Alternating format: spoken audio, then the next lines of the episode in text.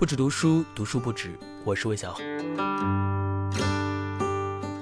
现在是北京时间十一点零六分啊，当然是晚上。啊，我刚刚发完了今天的推送，然后想来和大家分享一本我最近正在读的书。不过在正式进入今天的主要的内容之前，想和大家先聊一点闲篇。呃，如你所见，如你所听啊。就是这一期呢，依然是我一个人在这边嘚不嘚，很抱歉，我不知道大家会不会失望，因为我看到有很多，也不能说很多，因为总数也没有很多嘛，就是有一些朋友他的留言就提到说，希望能够去找一些嘉宾来对谈、来聊天，这其实也是我希望的，但是呢，就是在深圳，我绞尽脑汁。然后还是，嗯，可能是我人缘或者是我的交际圈太少吧，就还没有找到适合的，嗯，嘉宾。然后呢，我也没有就是这个研究出来远程录制的方式，所以呢，大家再等等，再等等。我相信下期就会是一期聊天的播客的，请大家敬请期待。然后呢，还有两个关于播客的一个嗯话题。或者说，希望大家来帮参考一下的。第一个就是关于时长，我看到有一些留言说时长不够听，呃，我也发现很多播客的时长都是一个小时，甚至一个小时以上。我不太知道这是一个惯例吗？或者说，为什么播客需要这么长的一个时间？当然，一个固定的时长会比较更有节目感，然后更有这个。系统的感觉，所以呢，我也希望能够把时间固定下来。但我想的话，可能还是在四十分钟左右吧。如果是我一个人录的话，我觉得太长的话，我可能讲着讲着就口干舌燥。嗯，希望大家能够谅解。当然，这个也不一定，或者以后会更长或更短。然后我们一切都在变化当中，就像我的这个名字和我的签名一样嘛，一条未知终点的河流到哪里还未可知。还有一个就是的更新频率啊，大家觉得需不需要固定更新？要不要一周更一期，或者是两周更一期？我当然是希望能够一周更一期，但是目前来说，我还在写公号，我还在录视频，所以呢，这个工作量还是挺大的。呃，所以不知道。还是看大家的这个反馈哈，希望大家多多留言来告诉我，嗯，你们的对于这个频道的一个想法，呃，这对我很重要，因为我觉得声音就更加有一种陪伴感，或是更加有一种交流感。希望我们能够一起不止读书，读书不止，嗯，这是一条漫长的，然后有意思的，同时也未知终点的路，我们一起上路。哎，这个话听起来有点不吉利啊，我们一起在路上。嗯，说了太多的废话，现在我们正式进入今天的主题，分享一本我最近一周刚刚读完的一本书，也是一本新书，作者是唐诺。这本书的名字叫《生育》，相信你已经听说了，因为这本书其实在二零一八年的时候就已经出版了繁体字版在台湾。呃，那时候这本书的名字比较长，叫做《我关于生育、财富和》。诠释的简单思索，嗯，但是理想国刚刚推出了这个简体字版，就更简单的一个大标题“生育”，啊，生育。上一次讲这个文成的时候呢，因为我的这个前后鼻音也不是特别标准，总是会说成文成，所以也有人提出了这一点，所以是生育。好，大家知道就好了，我肯定后面还会说错的。嗯，那么在进入这本书之前呢，也许大家。可能没有那么了解唐诺，所以我想先来介绍一下唐诺以及我为什么会喜欢唐诺。嗯，也许大家有看过十三幺，十三幺有一期采访的嘉宾就是唐诺，那期也是我非常喜欢的十三幺当中的一期。唐诺是一个很奇妙的人啊，是我看完了那期采访之后的一个印象。就有一部分，我觉得他和李安很像，对一切事情都没有那么笃定，好像，但是在某些事情上又有非常难得的恒心。最早知道他是因为，呃，他的妻子是朱天心，然后呢，朱天心的姐姐就是朱天文，朱天文和朱天心的这个爸爸就是朱心宁。最早的时候，台湾文学就是在零几年的时候开始有书在大陆出版的时候，朱天文、朱天心就是首先被介绍过来的作家。呃，那个时候读到他们的那些文字，是非常的有一种豁然开朗、有一种见世面的感觉，就会发现，怎么说呢？朱天文给我的感觉就是他的文字有一种。嗯，天不怕地不怕，坦荡荡的那种正气，那种浩然之气，所以我当时读到他的散文是非常震撼的。呃，当然，慢慢的读到更多的台湾文学，所以就会发现那边确实有一些不同于我们大陆的文学语言的这种书写，还有一个更加。和丰饶，或是更加不一样的书写系统。那大家如果感兴趣的话，也可以在评论里告诉我。我对于台湾文学还挺感兴趣的，所以以后有机会和大家多分享一些。回到正题，就说这个唐诺，对他感兴趣也是因为对他这个文学之家感兴趣。因为朱西宁啊，他是这个乡土文学在台湾的一个代表作家，然后朱天文、朱天心又是在八十年代崛起的非常重要的当代的小。说家唐诺的本名是谢才俊，其实我以前就在朱天文和朱天心的文章当中好像看过这个名字，但是没有把他和唐诺联系起来。唐诺在十三幺的那个采访当中，其实有透露，他说他其实最早也是想要写作的，但是呢，被这个朱心宁，也就是他的岳父，也是他的老师点评之后，就发现自己没有什么这方面的才能，便放弃了。我自己想象带入他的那种年轻时候的场景，生活在一堆小说家中间，就很难不放弃吧，因为别人都写的那么好。于是呢，就有二三十年的时间里，他什么东西都没有写。只是不停的读书，他一直都是一个模范读者，对我来说。后来呢，他也写求贫，然后他也当了很长时间的编辑，嗯，是一家出版社的主编。那家出版社呢，出版了很多推理小说，西方的推理小说。他几乎给每一本都写了非常长的导读。直到四十五岁的时候，他才写了自己的第一本书，是文字的故事。要他自己的话来讲，也不是什么了不起的著作，只是常识的传递。然后呢，他又写了阅读的故事，写了世间的名字，以及那一本很难被归类，同时也得了很多大奖，被很多人所喜欢的镜头。那本书我也真的非常喜欢。我当时读完它之后，就想写一篇评论，写篇书评，但是那是一场溃不成军的书写，就是你很难把它理出头绪，很难去把握它，它如此的丰富复杂。呃，你沉入其中，但是又很难拎出一条线索来，所以我就放弃了。当然，后面他还出了像《重读》啊这些书。他在他的作品当中总是会谈到他喜欢的一些作家、一些作品。但是呢，他在那个十三幺的采访当中也说，他不想做一个解释性的人，他选择了一条更艰难、更狭小的路，和像梁文道啊、杨照这样的普及书写分道扬镳。我们在这里先不谈唐诺的写作的风格，我先先谈一下他对我来说的一种怎么说感召作用，或是一个基准。他让我觉得说世界上竟然还有这样的人，这是一件多么多么好的事情啊！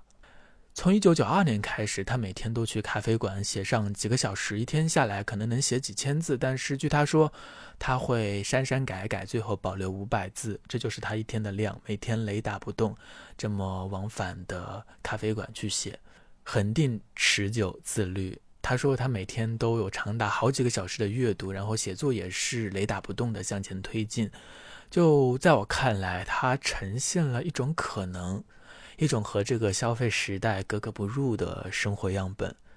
嗯，如果你看过他的采访的话，你会感觉得到，他对于物质是比较低欲望的，过着一种专注而投入的精神生活。所以我觉得他是一个非常有勇气的人，然后也是一个逆时代的人，这么一个思索者，这么一个读者，这么一个写作者。嗯，然后他在那个节目里面也提到了，在这本《声誉》当中，我们接下来也会谈到的一个话题，就是如果写作者没有回应，在台湾那个狭小的出版市场，根本就无法支撑一本书的出版，能够获得呃财富上的收益，获得更多人去阅读，那么这样的一个情况下，还要不要书写？他是肯定要的。他说：“我要的是写得更好。”这是他自己。对自己的期许，所以我觉得他是一个非常有勇气的，然后也是非常难得的，在这个时代当中的一个人。唐诺提出过一个词叫做“文字共和国”，呃，他当然是文字共和国当中的一员。嗯，他也有一种说法，就是作为文字共和国当中的一员，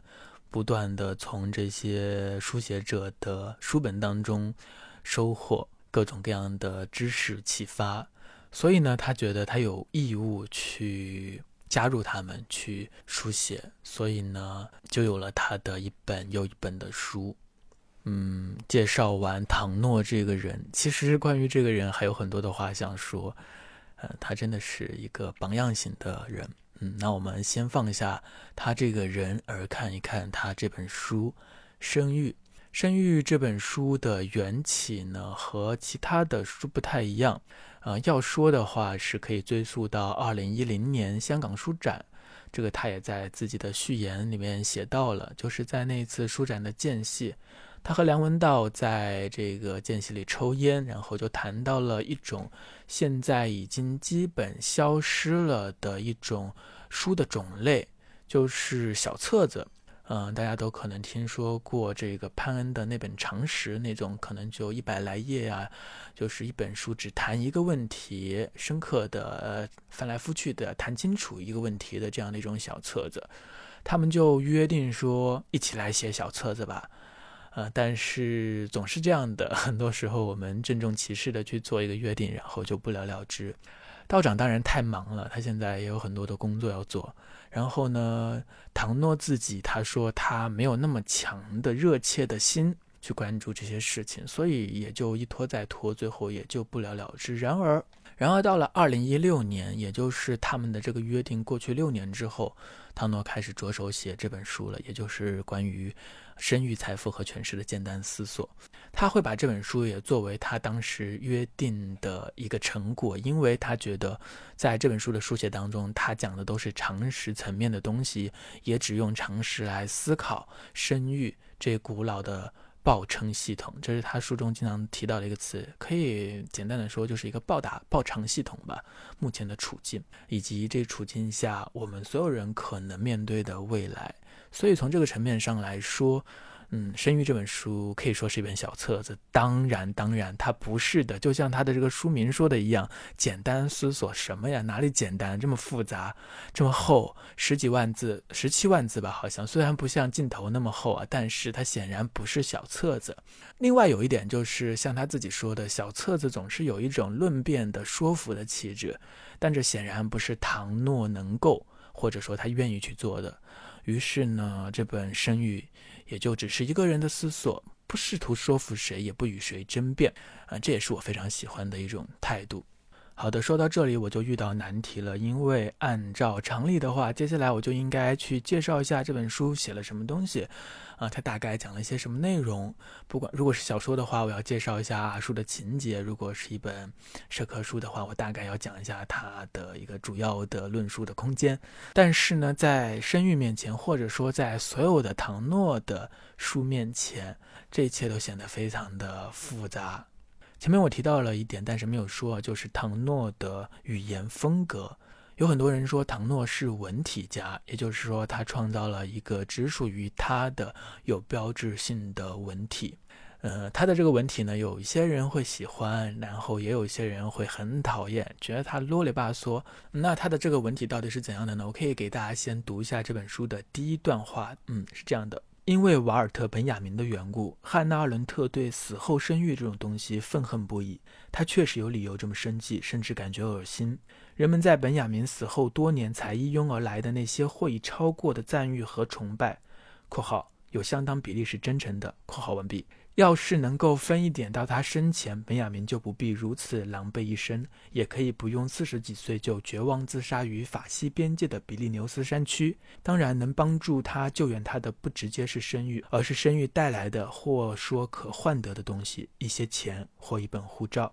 嗯，大家感受到了吗？有几个比较突出的一些特点，比如说它的句子很长，它不是我们中文的概念当中比较典雅的那类书写，因为中文它是短句为主的，短句才铿锵有力，才好听。它是长句，它延绵不绝，然后缠绕蔓延繁衍。总之就会好像一个句子跟着一个句子，可以一直一直一直写下去，这就是它的一个特点。另外一个小小的标记，大家可能刚刚听到我故意念出来的就是括号，它的句子当中总是会有很多补充性的括号。这些括号其实会干扰你的阅读，但它又补充了这个句子的成分，会让这个句子变得更加的复杂，更加的丰饶。这种书写方式其实有两个层面，一个是落实到修辞层面，就是这个句子，这个句子呢，有很多人是不喜欢的，会觉得它是过于缠假的，过于翻译腔的，不是好中文。嗯，但是如果我们放宽一点来看的话，这个句子在我看来，它其实是比较像一种思索形式的一个直接呈现。另外呢，就是他的一篇文章或是一本书当中呢，他经常是从这里谈到那里，然后谈到另外一个话题，再另外一个话题，无穷无尽的可以谈下去。呃，有一个说法是“跑野马式的书写”，就是来形容他的。当然，这种书写方式也有很多人不喜欢，会觉得他没有重点，没有重心，所以呢，只是在滔滔不绝地说着一些废话。对我来说呢，我还是蛮喜欢唐诺的。首先是一种新鲜感，当我第一次读到的时候，还有人这样写中文，而且写的还真有意思。另外呢，我会觉得他的这种写法，其实是反映出了一种思索的过程。就像唐诺自己给这本书取的名字一样，就是我关于生育、财富和权势的简单思索。嗯，这里要提醒一下，并不简单。这个重点呢，并不在于那三个关键词，而且还在于最后的两个字“思索”。这本书在我看来就保留了思索的痕迹，那些散漫和离题，你可以把它看作是一种枝蔓，是可以消减掉的；但是你也可以把它看作是一种必须。就它不像是，它不像是那种超市当中非常整洁的、已经被清洗干净的萝卜呀、蔬菜呀，而是刚刚从泥土中拔出来的，还嗯粘带着非常多的泥泥土的这样的一种状态。这种状态当然对有些人来说是有点没有清理干净，但是对另外一些人来说，这也是很重要的一部分。好的，关于他的文体风格就说到这里。有人喜欢，有人不喜欢，这个嗯也是很正常的事情。那么下面我们就来嗯说说他这本书到底写了什么东西。刚刚我已经读了这本书的第一段，对不对？大家还记得吗？那一段写的是什么？他写的是汉娜·阿伦特对本雅明的死后生育的一种愤怒。嗯，本雅明他没有在生前获得很大的声誉。所以呢，他最后呢是自杀在这个法西边界。对此呢，汉娜·阿伦特非常的不忿，他觉得说，如果我们早一点给本雅明他应得的这些声誉，或许他就不用死了。这是一个良好的愿望。但是紧接着，呃，接下来唐诺就要说的是，其实到目前来说，这种死后声誉这种东西就已经慢慢的正在消失了。你还在说。对于有人获得死后生育不满，那可能慢慢的死后生育这种东西都不存在了，因为大家发现生育这个东西本身就是虚妄的。在这本书当中，唐诺把生育、财富和权势放在一起思考，是因为他觉得这三者都是可以兑换或者是可以转化成人的终极目标，所谓的幸福的三样东西。那如果我们来做一个简单的假设。就在听这个播客的你，现在来想一想，如果你可以获得财富、声誉和权势的话，你会选择哪一样？如果你聪明的话，相信你会选择财富，因为财富才是这个时代的硬通货，是不管你去到世界的任何一个角落都可以兑换的，都可以作为一种保障的东西。而声誉呢，越来越飘渺，越来越虚无。那么权势。呃，即使你是一国首脑，你出了国门，那也可能就不管用了。所以说，财富才是这个世界、这个时代统领一切的东西。如果换一个词，也就是大家天天都在谈的所谓的资本。呃，在接下来的非常多的章节当中，唐诺就做了一些跑野马式的书写，他几乎就写了一遍货币的发展历史，写了一。遍资本主义的发展的历史，写了一遍权势和财富之间的呃制衡，到财富逐渐成为最大的一种全球性的力量。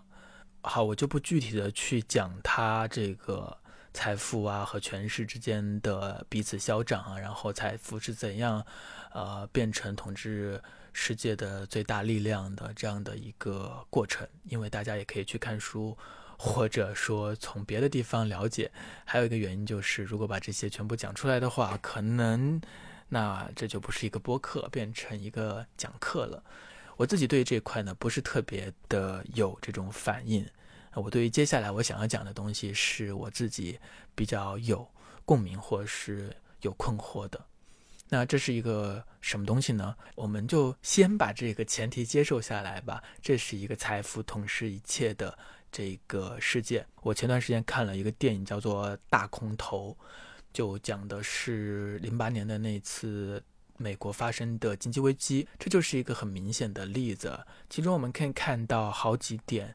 第一就是美国发生的次贷危机，它会直接影响到全世界，变成一个全球的经济危机。呃，也就是说，财富它不是关起国门这一回事的，它是一个全球化的一个结果。另外，在那个电影当中也体现到了，就是有些公司它非常的大。大到不能倒，这就使得财富有了一种特权。即使他做了错事，即使他做了错的决策，但是我们却不能让他付出他应有的代价。这是财富发展到一定阶段之后就变得很奇怪的一种状态。另外还有一个也是唐诺提到的，叫做聚宝盆效应。比较简单的一个例子就是有一个比方，不是说比尔盖茨如果在街上看到了一百美元的话，他都不能弯腰去捡，因为他去捡的话，呃，反而是浪费时间，因为他每秒钟能够赚的钱比这远远要多。大家总是会在传这个段子的背后，就是我们会发现有钱的人。他会越来越有钱，资本它有一种聚宝盆的效应，它会吸更多的钱进来。唐诺去展开了一个嗯财富世界的种种的样貌，以及它所带来的种种可能会威胁到我们生活的各种影响。在这本书当中，唐诺是不遗余力的批判了资本主义、消费主义。可能会有很多人会觉得这是在唱挽歌，这是一些没落的知识分子的无谓的这种怎么说牢骚，根本就与现实世界不会发生任何的影响。但是另一面也很有可能是我们真的不这么去思考问题了。这里我想谈一下另外一本书，也是我看完了唐诺的这本《神谕》之后去找来看的书，是迈克尔·桑德尔教授的。这个金钱不能买什么，副标题是“金钱与公正的正面交锋”。嗯，这本书之前在《奇葩说》当中好像陈明是拿它作为了一个呃例证，几乎是用了他的这里面的一些论证来去阐明他在那个《奇葩说》当中的观点吧。在这本《金钱不能买什么》这本书当中，桑达教授就去考察了很多个领域，金钱它的一些作用。或者是就来追问他还有什么是不能卖的，比如说牢房是可以升级的，只要你肯花钱，并且可以标价八十二美元就可以升级的安静的又干净的牢房。比如说在美国还有独自驾驶时可以使用多人共享车道的这种呃行驶权。比如说嗯之前也是广为争议的一个代孕的话题。在美国，一个印度妈妈的代孕服务费大概是几千美元，然后包括去狩猎濒危的黑犀牛的权利，在南非每头是十五万美元。比如说，你可以成为一个制药公司的这个试验对象，你也可以获得几千美元这样的一个价格。甚至有一些学校或者是有些机构会鼓励你去阅读，你如果读了一些书。呃，他也会给你钱。桑德尔通过各个领域的考察，就是揭示了一个呃可能的现实，好像什么东西都可以被买卖了，都被市场所容纳了。这当然是一个经济学家非常乐见其成的现实一个结果。其实桑德尔教授这本书，以及唐诺的这本书，以及包括刘擎教授的一些观点，其实都是在反思或是在试图抵抗经济学统治一切的这样的一种结果吧。那么经济学统治一切有什么不好呢？所有东西纳入市场之后，市场是不做任何套道德判断的，只要有供需，然后就可以在自愿的前提下进行交易。那么这个供需会能够就是使各方达到一种平衡，双方各方都受益。经济学家会觉得这是一个美好的世界。但是这里有一个问题，就是桑德尔教授想要提出来的问题，不是所有的领域都可以被纳入买卖的这样的一个交易的关系当中的，或者说有一些东西被纳入市场之后呢，它其实是有一些副作用的。这里面副作用，呃，桑德尔教授主要是讲了两点，反反复复的讲了两点。第一点就是它可能会有阻碍。公正、公平的这种副作用，比如说我们前面提到的这个代孕，如果有人他想要得到一个代孕的服务，然后也有人提供这样的服务，那么在经济学或者说放任自由主义的经济学的理论看下来的话，这是一个无可指摘的一个交易。但是这里面可能就是会存在一个公平公正的问题，因为我们都知道，能够出钱来购买代孕服务的，一般都是有钱人，而很有可能，比如说印度就已经出现的一些代孕村，一些第三世界国家的女性就沦为了所谓的代孕工厂，她们的身体被变成了一种生产工具。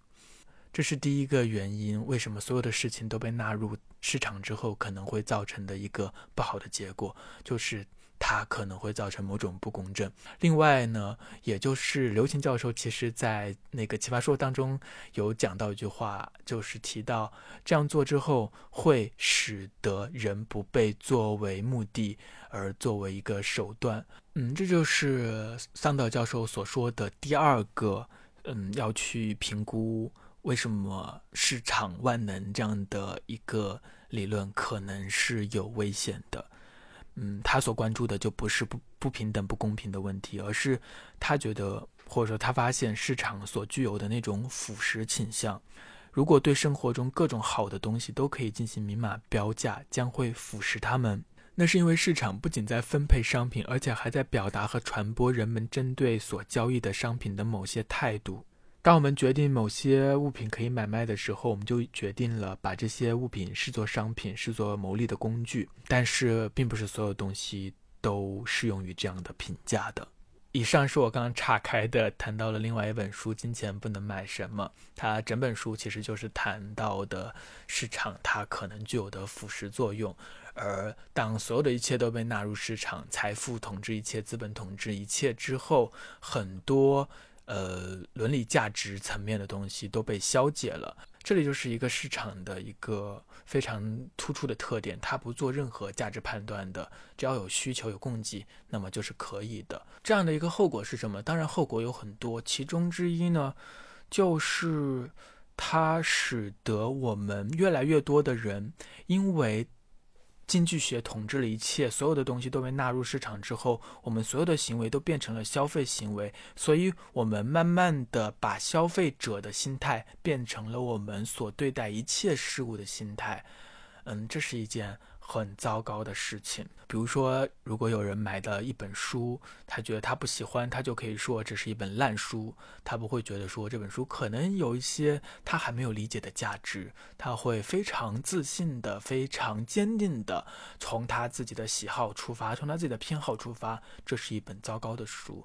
呃，这就是我刚刚前面提到的，我对于唐诺的这本书当中最有共鸣或最困惑的一个部分，也就是他提到的财富、资本主义、消费主义，嗯，所驯化的整个世界，包括我前面刚刚提到的，因为市场的驯化，所有人的消费主义的心态，使得我们很多人都有一种相对主义的倾向。这其实有一种可能是被消费。被市场所驯化的一种心态，就是因为在消费的过程当中，我们只有偏好，是没有价值取向的。我不知道我有没有讲清楚。那我们现在面对的一个局面，包括桑德尔教授所说的“市场统治一切”。包括唐诺所说的资本主义、消费主义与相对主义的耦合，将一切都缩减为价格和数字，人就成为了更加原子化的个体，所有的身份都被消费者这样的一个身份所统摄，所有的判断都可以用“我喜欢就好，不喜欢就不好”来打发。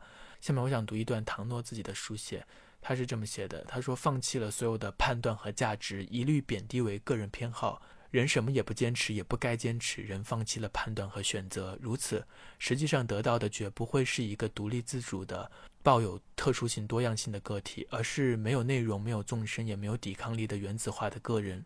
原来一层一层可阻挡、迟滞、过滤入侵之物，并帮我们争取到可贵时间的中间阶层被拆除殆尽，人单独而无遮无缘的整个暴露在大世界面前，如此纵横无阻，如脱缰并迅速统治一切的。只能是当下最强势的东西，最流俗的东西，最一致如集体公约数的东西，也就是那些不多于、不高于人生物本能的东西。这或许就是我们当下的处境吧。如果我们对于我们目前的文化市场有一些观察的话，可能就已经察觉到，嗯，确实是那些不高于、不多于人的生物本能的东西是能够席卷一切的。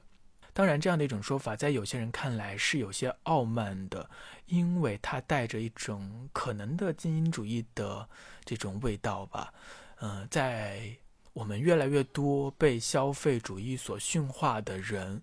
被相对主义所感染的人看来，难道我喜欢这种短平快的短视频？我喜欢一个简单的段子？我喜欢这种？嗯，就是能够让我哈哈大笑的，呃，东西和呃你要的那种所谓的高雅的阅读，你要的那种严肃的文学，就有价值高低的不同吗？难道他们对我来说不是同等重要的吗？对我来说，我就是喜欢这样的，在你看来所谓的低俗的东西，不可以吗？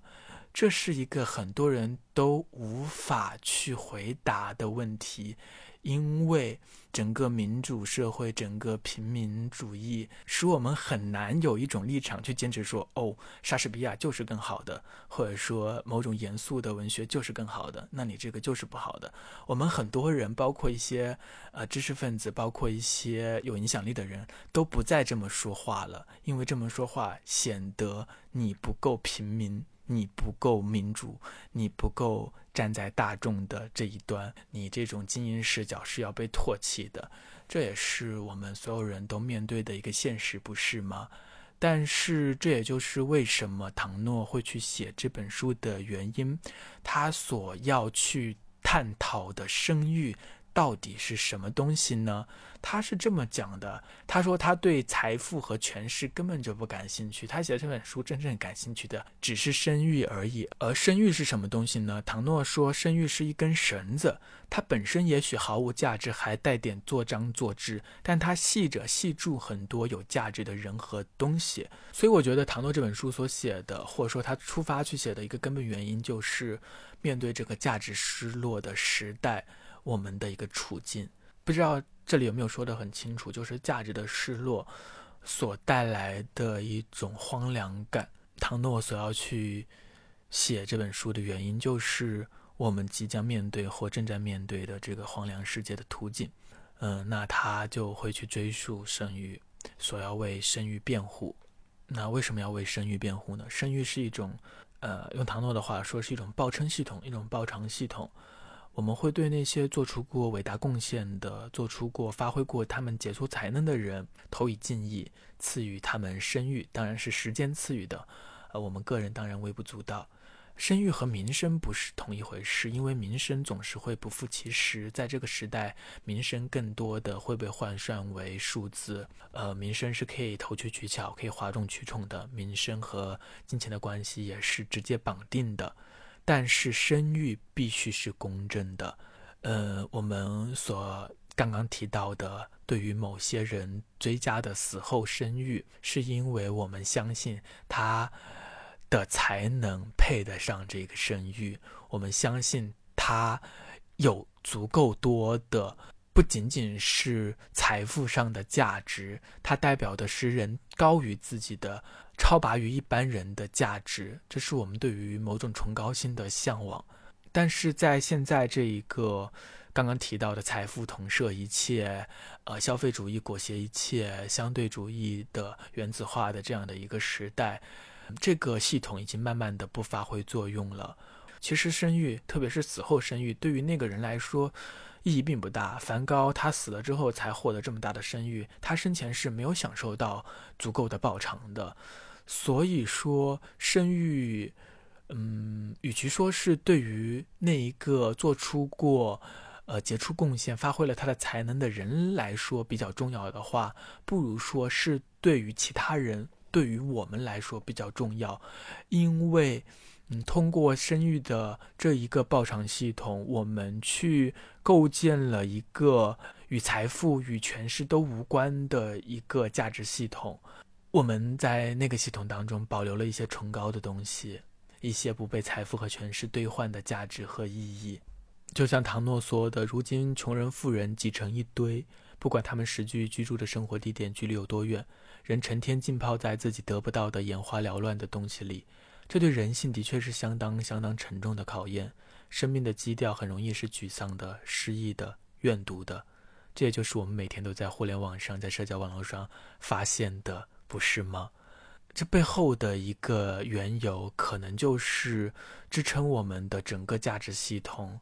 它被压扁了，它被抽掉了，它被取消了，于是所有人都只有一种目标，都只有一种生活范式，那就是被消费主义、被财富所统治的这样一种范式。这是需要警惕的，或是这是非常可疑的，也非常单薄的。然而，好像又是一个无能为力的这样的一种现实。这里，唐诺说了一段在有些人听来可能又会很傲慢的话。他说：“如果你仍然相信读，呃，克尔凯郭尔和尼采是好的、高端的，仍然相信世间有些你得仰头看着、带着某种虔诚畏惧之心的好东西，这样这些好东西就有了机会，人自身也有了机会，生命景观不至于这么扁平、这么荒凉、空无一物。”实际上，唐诺心心念念的也就是这件事情，也是我这几年一直以来的一种困惑，就是在相对主义大行其道的世界当中，我们每一个人该如何自处？价值判断还是有必要的吗？呃，唐诺说，相对主义几乎无一例外制造出懒人来，在极少数宽容、审慎自持的和善之人而外。不成比例，一整排带着做张做智样子的懒惰之人。更糟糕的是，还不见得和善，因为对自己更有利、更舒服的方式是不把相对主义理解为一种自我规范，让抑制他者成立，而是一种在无人可知一词的放纵权利，带着一种疲赖的攻击性。只要我喜欢，有什么不可以？嗯，相信很多人在网上已经遇到过很多这样的发言。很多时候我们会没有立场，不知道怎么去。应对这一切，会造成一种价值混乱，这也是我自己的一个困惑。这里我想到读过陈嘉映老师之前的那本《走出唯一真理观》，它里面也有很多的地方在讨论相对主义啊，怎样在这个多元文化主导的社会中，这样一切都变得碎片无法缝合，我们该如何不坠入虚无主义？如何不让自己被撕扯分裂？有一段话，陈嘉映老师是这么说的：“他说，放弃唯一真理这个想法，并不是要引来粗俗的相对主义结论。相对主义是绝对主义的一种变体，把自己的视角视作无法调整的。其实我们在对话的时候，时时都在调整自己的视角。能对话就不是相对主义。我一直说，我们不能靠把一切都归拢到一个绝对的观点之下来克服相对主义。真正能消除相对主义的，相反是这样一种东西。”你要深入到自身之中，了解你自己真正相信的是什么，你实实在在相信一些什么，你为自己相信的东西做点什么。这时候，你的信念和行动是实实在在的，但并不因此，此外的一切都是虚幻的、虚假的。跟你不同的人，跟你有冲突的人，他有他的实在，在具体的思考和行动中，跟其他的生活理想对话互动。是的，他有虚假的、虚幻的东西，因此要与你争一争，因此你要与他争一争。但这个过程是双方的，你也有你的虚幻和虚假，你也要在这种争执中变得越来越实在。陈嘉映老师在那本书中还写到，在很多场合下，我们根本就无需达到共识。我们与其说需要共识，不如说需要学会没有共识的人应该怎么一起共存。所以归根到底，这就是一个我们必须面对的一个现实途径。我们已然来到了一个这样的世界，不论是陈嘉映老师，还是唐诺，还是刘行教授，或者是其他所有正在思索。这一切问题的人，他们给出的答案可能都是关乎个人选择的。我们每个人能够去怎么做？当然，这也是我们唯一能够行动的地方。我们如果还想要去召唤回一种大家都幸福的价值系统，是几乎不可能的了。但这并不是说我们每个人就要放弃价值判断，放弃你的某些坚持，放弃对更好。的东西的向往，所以最后我们所能做的只有自己去拯救自己，或者又是尼采的那句话，在自己身上克服这个时代。你还是可以有自己的坚持，你还是可以有自己的价值判断，你还是可以，你还是可以去追寻一些高于自己的、高于一般人水平的价值，去接续那些人类文明中最美好的、最宝贵的一些成果。这是每一个人在自己的这个层面上仍然是可以做到的。所以呢，虽然这本书这本关于生育、财富和权势的简单思索当中，很多时候我们会看到是一种悲观的、一种慨叹的状态，但是到最后，唐诺还是回到了他自己最贴己的身份上。就是一个编辑者、一个书写者、一个读者的身份上，他讲了一个嗯非常真挚也非常感伤的故事，或者说一种事实。我有点怀疑，正是这一事实或是这一个情况，才使得他想要去写出来这一本书吧。这可能是他思考的一个由头。这是怎样的一个事实呢？就是回到二零一零年的香港书展，他在那一次书展当中的讲座里提到了一个台湾出版业当中的两千本的奇迹。什么是两千本的奇迹？就是在二零一零年的时候，台湾有很多书可能印数只有两千册，这在大陆的读者和出版业的人看来肯定是非常少的。嗯，但是在台湾那个时候，两千册书好像恰恰好能够维持这个系统的运转。当然，大家都不赚钱，但是这也说明书除了商品的这个维度之外，它还有其他的维度。大家都希望它能够运转下去。然而，到了二零一六年的时候，也就是唐诺开始来写这本书的时候，他发现这一个数字已经进一步的下降到了五百本。到了这个时候，也就是一个生态彻底的消失了，很多很好的有想法的，按他的话来说，就是那些可能最有价值的那些书就被消失了，不可能被出版了。造成这一切的原因是什么呢？唐诺指出了一个比较直接的原因，就是读者消失了。他之前把那两千个读者分为里外的三个圈层，最核心的就是正确的读者，可能说他买到这本书是因为他真的是能够读懂这本书的，然后这本书也是他所关心的一些话题。那外围呢是假装的读者，可能这些读者他也许读不懂，或者说他只是听了别人说这本书好，然后他就找来看。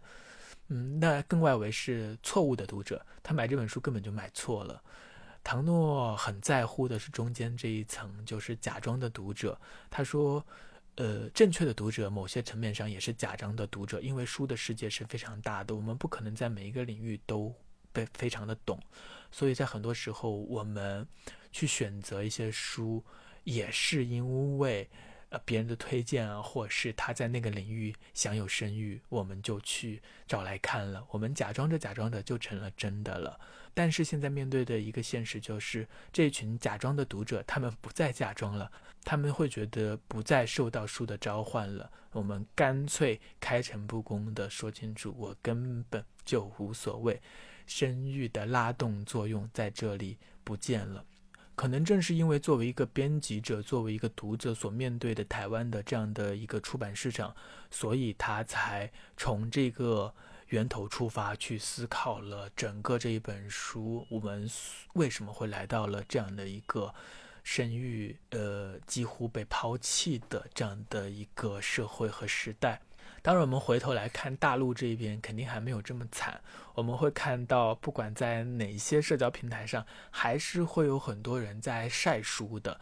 呃，有些人可能会鄙视说，呃，其实他根本就没看。但是按唐诺的理论来说，他愿意去晒，至少说明他相信书仍然是有价值的。然后他想要去靠近这些好的东西，想要去靠近这些有价值的东西。这就是书的一种感召作用，说明在大陆这样的一个体系还在发挥作用。但是我们也必须承认，其实这样的一个在台湾发生的非常荒凉的出版场景，可能也会在未来的大陆发生。我记得在豆瓣上看到一些编辑的分享，好像目前在大陆就是像唐诺所说的那两千本奇迹。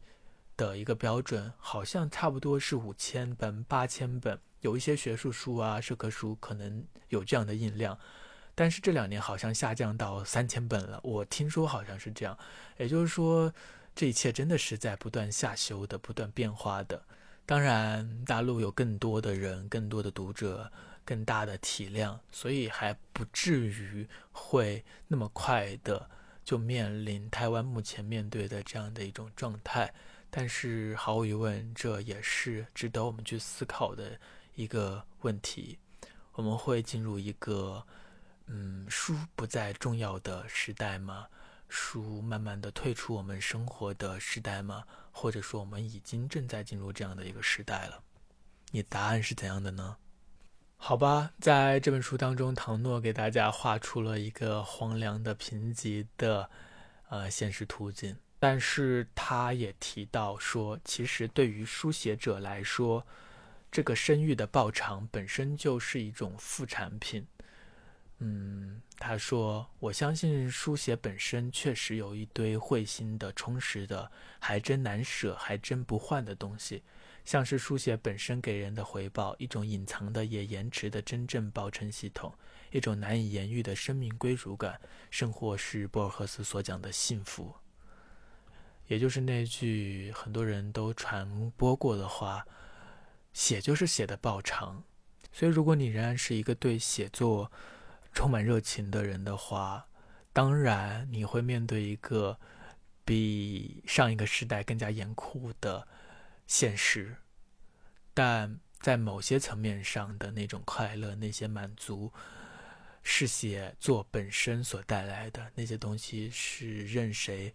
也无法夺去的。好的，那么我们关于唐诺的这本关于生育、财富和权势的简单思索的分享就到这里了。我知道，嗯，这期可能比上一期讲的还要混乱，但是没有办法，语言本身就更加没有条理，再加上这个话题本身就足够的复杂。嗯，最后希望大家听完这期播客，如果你听到这里的话，不要太灰心，我们还是能够有所作为的。嗯，我相信一句话，就是，嗯，我们可以去做我们能做的，也只能去做我们能做的。所以呢，我们去认清这一个现实图景当然是必要的。我们当然在某些公共的层面上也有责任去指出。这样的一种现实可能有哪些副作用，有哪些不好的影响？但是回到自身的话，我相信我们每个人也依然能够去做出，嗯，每个人自己的坚持，每个人自己的行动。好了，那这不是一期很丧的博客，相反，我觉得认清这样的一个现实是很有必要的。好的，那我们这期播客就到这里结束了，希望我们在下一期当中能够继续见面，继续在声音当中汇合。